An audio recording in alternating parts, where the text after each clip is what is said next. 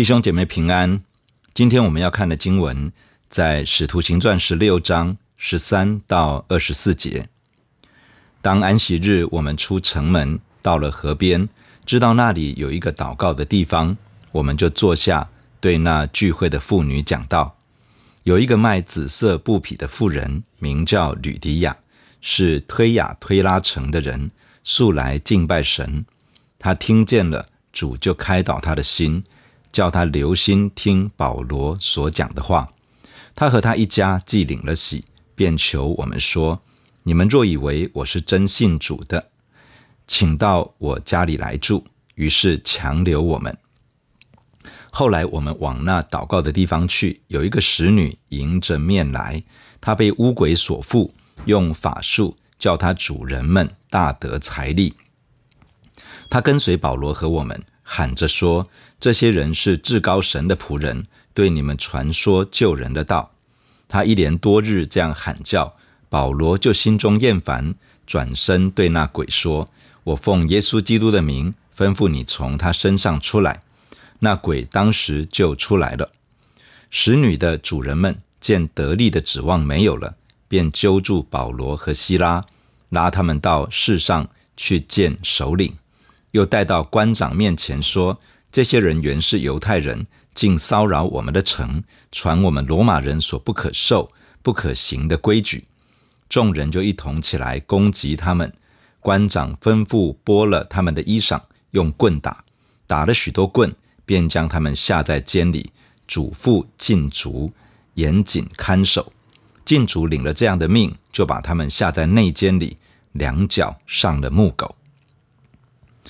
昨天的经文记载了保罗和希拉将耶路撒冷教会领袖们在圣灵引导中所做的决议带到了先前传福音所建立的教会中间。这因信称义的真理，使得众教会信心坚固，并且更加积极地传福音，带领更多人进入神的国度，得救的人天天加增。在路斯德教会中有一个门徒名叫提摩太。保罗要带着他同行，一起服侍。整个宣教队伍在寻求神的引导，往哪里去传福音、建立教会。圣灵禁止他们在亚细亚讲道，耶稣的灵不允许他们往庇推尼去。他们一路往西，来到了特罗亚，看见马其顿异象。整个团队共同认定是神带领他们往马其顿去传福音给那里的人，于是他们采取行动。来到腓立比。当保罗、希拉和提摩太来到特罗亚之前，路加的描述都是他们。等到保罗看见马其顿意象之后，路加的描述变为我们。我们随即想要往马其顿去，以为神召我们传福音给那里的人听。很可能路加就是在特罗亚这个地方加入了这支宣教队伍，和保罗、希拉、提摩太。一起同工。经文说，当安息日，我们出城门，到了河边，知道那里有一个祷告的地方，我们就坐下，对那聚会的妇女讲道。通常一个地方只要有十个犹太成年男子，就会成立会堂，让犹太人聚集敬拜，在那里一起聚会，成为在当地犹太人传承信仰与聚会活动的中心。很显然的，在菲利比这个地方，犹太人是很少的，少到没有办法设立一个犹太会堂，只能够在河边有一个祷告的地方。在安息日，保罗和同工们来到这个位于河边的祷告的地方，参与在那里的聚会，并且向着在那里聚会的妇女讲道。有一个卖紫色布匹的妇人，名叫吕迪亚，是推雅推拉城的人。素来敬拜神，他听见了，主就开导他的心，叫他留心听保罗所讲的话。他和他一家既领了喜，便求我们说：“你们若以为我是真信主的，请到我家里来。”于是强留我们。紫色是推罗人从地中海的染料古罗当中所提取出来的古罗紫，又被称为皇家紫，它的颜色稳定持久。当遇到风化与日照的时候，颜色反而更加鲜艳亮丽，所以非常的贵重。这个颜色是古代的社会中权力、财富与地位的象征，因此紫色布匹是比较高贵的布料，买卖双方都属于是比较富有的人。这个卖紫色布匹的是一个富人，他的名字叫吕迪亚。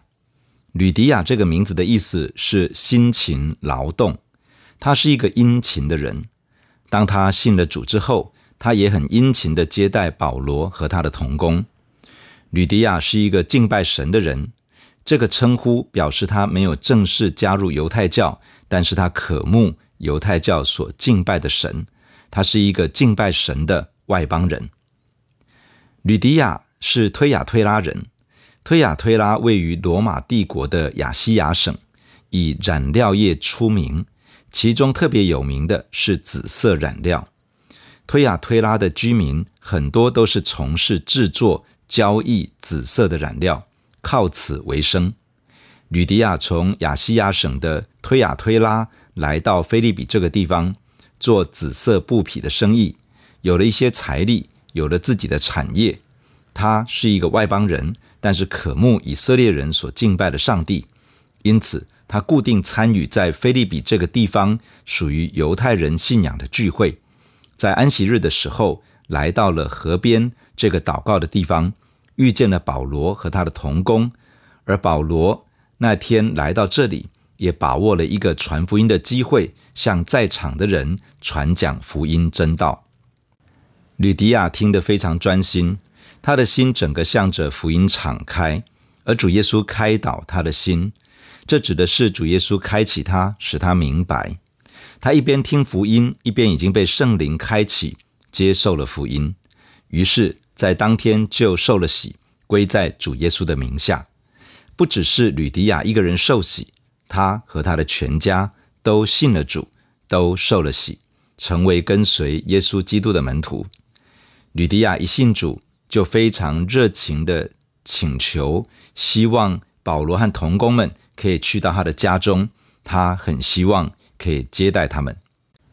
吕迪亚是一个商人，但是商业利益显然无法使他的心真正满足，因此他想要寻求以色列人的上帝，他也因此参加了犹太人的聚会。但是很显然的，在河边祷告的地方所进行的聚会，也没有真的深刻的触动他的内心，一直到保罗和几位同工来到了这个地方，将福音带给他以及他的家人。信了主之后，吕迪亚很渴望与几位神的仆人建立团契的关系，因此热诚的邀约，竭力想要说服把保罗等人带到家中。吕迪亚从这些神的仆人身上没有可能获得什么商业利益。他的心已经转变，渴望从保罗等人的身上领受更多的教导，帮助他认识神，透过主耶稣建立与神之间紧密的关系，来带领他的人生。保罗和他的同工继续前往那个祷告的地方，在那里传福音。经文这样说：后来我们往那祷告的地方去，有一个使女迎着面来，她被污鬼所附。用法术叫他主人们大得财利，他跟随保罗和我们喊着说：“这些人是至高神的仆人，对你们传说救人的道。”他一连多日这样喊叫，保罗就心中厌烦，转身对那鬼说：“我奉耶稣基督的名吩咐你从他身上出来。”那鬼当时就出来了。保罗和整个宣教团队在腓立比传福音的过程中，遭遇到强烈的搅扰以及属灵的征战。从这段经文的记载，我们有一些的分享。第一，这个使女的身上有污鬼，这个意思是一种占卜的灵。这个使女用法术，这意思是指传达一些从灵界而来的指示。也就是说，这个使女身上被占卜的邪灵占据，透过一些与灵界的往来，得到了一些引导。然后把这些讯息告诉主人，让主人可以获得金钱利益。可以想见的是，这个使女的主人们借着这样的方式赚到了不少的钱财。我们看见有像吕迪亚这样辛勤劳动、殷勤而致富的人，也有像这几个主人是依靠着灵界的力量去为自己得到好处的人。当人是诚诚实实的殷勤努力，当他遇见神，得着从神而来的新生命，他的心是满足喜乐，乐于与人分享神所赏赐给他的恩典和祝福。我们也看到，像这个使女的主人，他们靠着邪灵的力量获取利益，他们掌控这个使女来满足自己的私欲。当后来使女身上的鬼被赶出去之后，情绪、思想与行为就完全被怒气所掌控。第二，这个使女跟随着保罗和其他几位同工，发出大声嘶喊、尖叫，指着他们说。这些人是至高神的仆人，对你们传讲救人的道。我们看到这个使女的口中所说出来的话是符合真理的话语，但是背后推动她说话的却是邪灵。邪灵用一种看起来、听起来正确的外貌或者是话语，其实是要搅乱神的工作。他想要带来的是破坏。邪灵所要做的是激动这些服侍神的人。他们的血气，使得他们无法好好的侍奉神，无法专心、单纯的照着神的引导去服侍。邪灵想要做的是吸引人的注意力，使人无法专心领受福音的真道，转而去注意他所带来的扰乱。邪灵想要做的是把人从注视主耶稣，转而注视带来搅扰的邪灵，如此就可以加增邪灵在人身上的影响力。使人即使接受了主，也很容易受到恶者的扰乱，甚至是带给其他人或者教会混淆和破坏。第三，这个使女一连很多天都这样大声喊叫，使得保罗内心很受搅扰。于是他转身对着在使女身上的邪灵说话，奉主耶稣的名把鬼赶出去。就在当时，鬼就离开了。面对邪灵的搅扰，最好的方式是靠着神的权柄能力把它赶走，而不论邪灵带来多少的扰乱，我们奉主耶稣的名赶逐，他就必须要离开。主耶稣的名永远胜过邪灵的权势和作为。第四，传福音、扩展神的国度、建造基督的教会，在这个过程当中，一定会面对属灵的征战。教会需要学会如何运用属神的权柄与能力去打赢这些征战，使得更多人可以得到释放与自由，可以进入神的国度。当保罗奉耶稣基督的名吩咐使女身上的污鬼离开时，鬼在当下就离开，而原本这个使女身上那份超自然能够预言占卜的能力就消失了。当然，她不再能够帮助她的主人赚取利益。使女的主人们见得利的指望没有了，便揪住保罗和希拉，拉他们到市上去见首领，又带到官长的面前说：“这些人原是犹太人，竟骚扰我们的城，传我们罗马人所不可受、不可行的规矩。”首领指的是地方上有权柄治理的官员领袖，官长指的是罗马城市当中最高的行政官员。这个使女的主人们抓住了保罗和希拉，把他们带到官员的面前，甚至是带到最高行政长官那里来控告他们。控告的内容，第一是这些人是犹太人。当时在罗马殖民地有一种反犹的情绪，在先前不久，罗马皇帝曾经下令将犹太人驱逐离开罗马城。在这种反犹太人的情绪与氛围之下，他们只有抓住保罗和希拉这两个犹太人，而没有下手捉拿提摩太和路加，因为提摩太有一半的外邦人血统，而路加是一个完全的外邦人。控告的内容，第二是这些人来扰乱我们的城，而他们扰乱的方式是传播一些罗马人在法律上不能容许的事情，还有一些违背罗马人传统习惯。习俗惯例的事情，在当时，罗马帝国容许犹太人保有自己的犹太教信仰，但是不容许犹太人向罗马公民传教。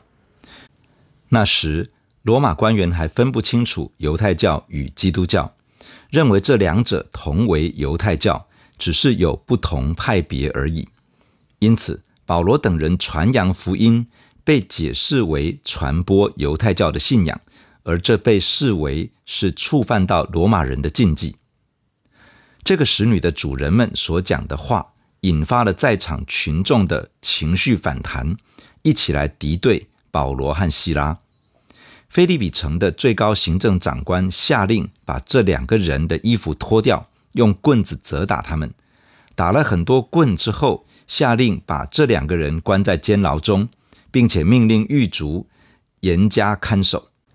狱卒得到了命令，就把保罗、希拉关在内监里面。并且在两脚上了木狗。在当时，罗马算得上一个法治国家。若是有人被控告，需要经过公平的审讯，才能够定罪，才能够施行惩罚。行政长官顺从了群众的反犹太人情绪，还未开庭审理，就直接认定有罪，并且施行刑罚。内监指的是监牢里面最内部、最严密的地方，通常是用来关重刑犯的。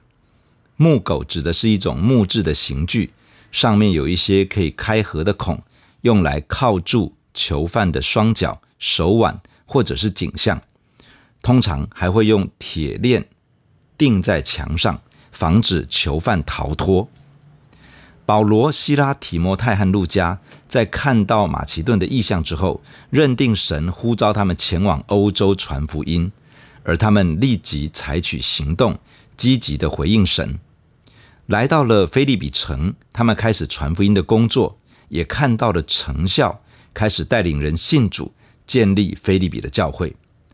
保罗奉主耶稣基督的名对付污鬼，也看到神的权柄能力彰显。使得一个被黑暗权势严重控制的使女得到了自由。如今，他们受到了黑暗权势强烈的反扑，透过情绪激动的群众以及没有公义的官长，对他们击打、逼迫。这样的情形很像主耶稣面对十字架苦难时的遭遇。然而，仇敌的反扑无法击垮跟随主的仆人。保罗、希拉在最严密的监牢与身心都痛苦的时刻，没有怨天尤人，反而是唱诗赞美神。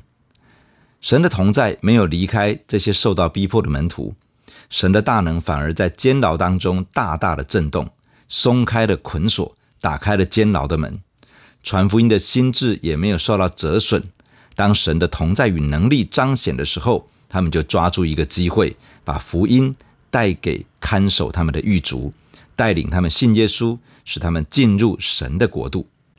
在提摩太后书二章九节，保罗描述他自己说：“我为这福音受苦难，甚至被捆绑，像犯人一样。然而神的道却不被捆绑。”求主祝福每一个跟随主的门徒，不论面对多少征战，福音都还是要透过我们而传开，影响更多人认识主。可以得着永远的生命，弟兄姐妹，让我们在神的面前一起来祷告。主，感谢你透过今天的经文对我们说话。亲爱的主，我们在你的面前来祷告，求你帮助我们能够遇到一些像吕迪亚这样渴慕神的人。主啊，求你帮助我们可以抓住机会，带领这样的人信主，而且陪伴他们成长，建立他们成为耶稣基督的门徒，甚至于成为教会的同工。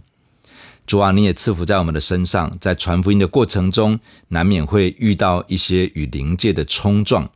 面对一次又一次的属灵征战，求主帮助我们学习倚靠主耶稣的权柄和能力，将黑暗的权势赶逐，使得人的生命可以得到自由。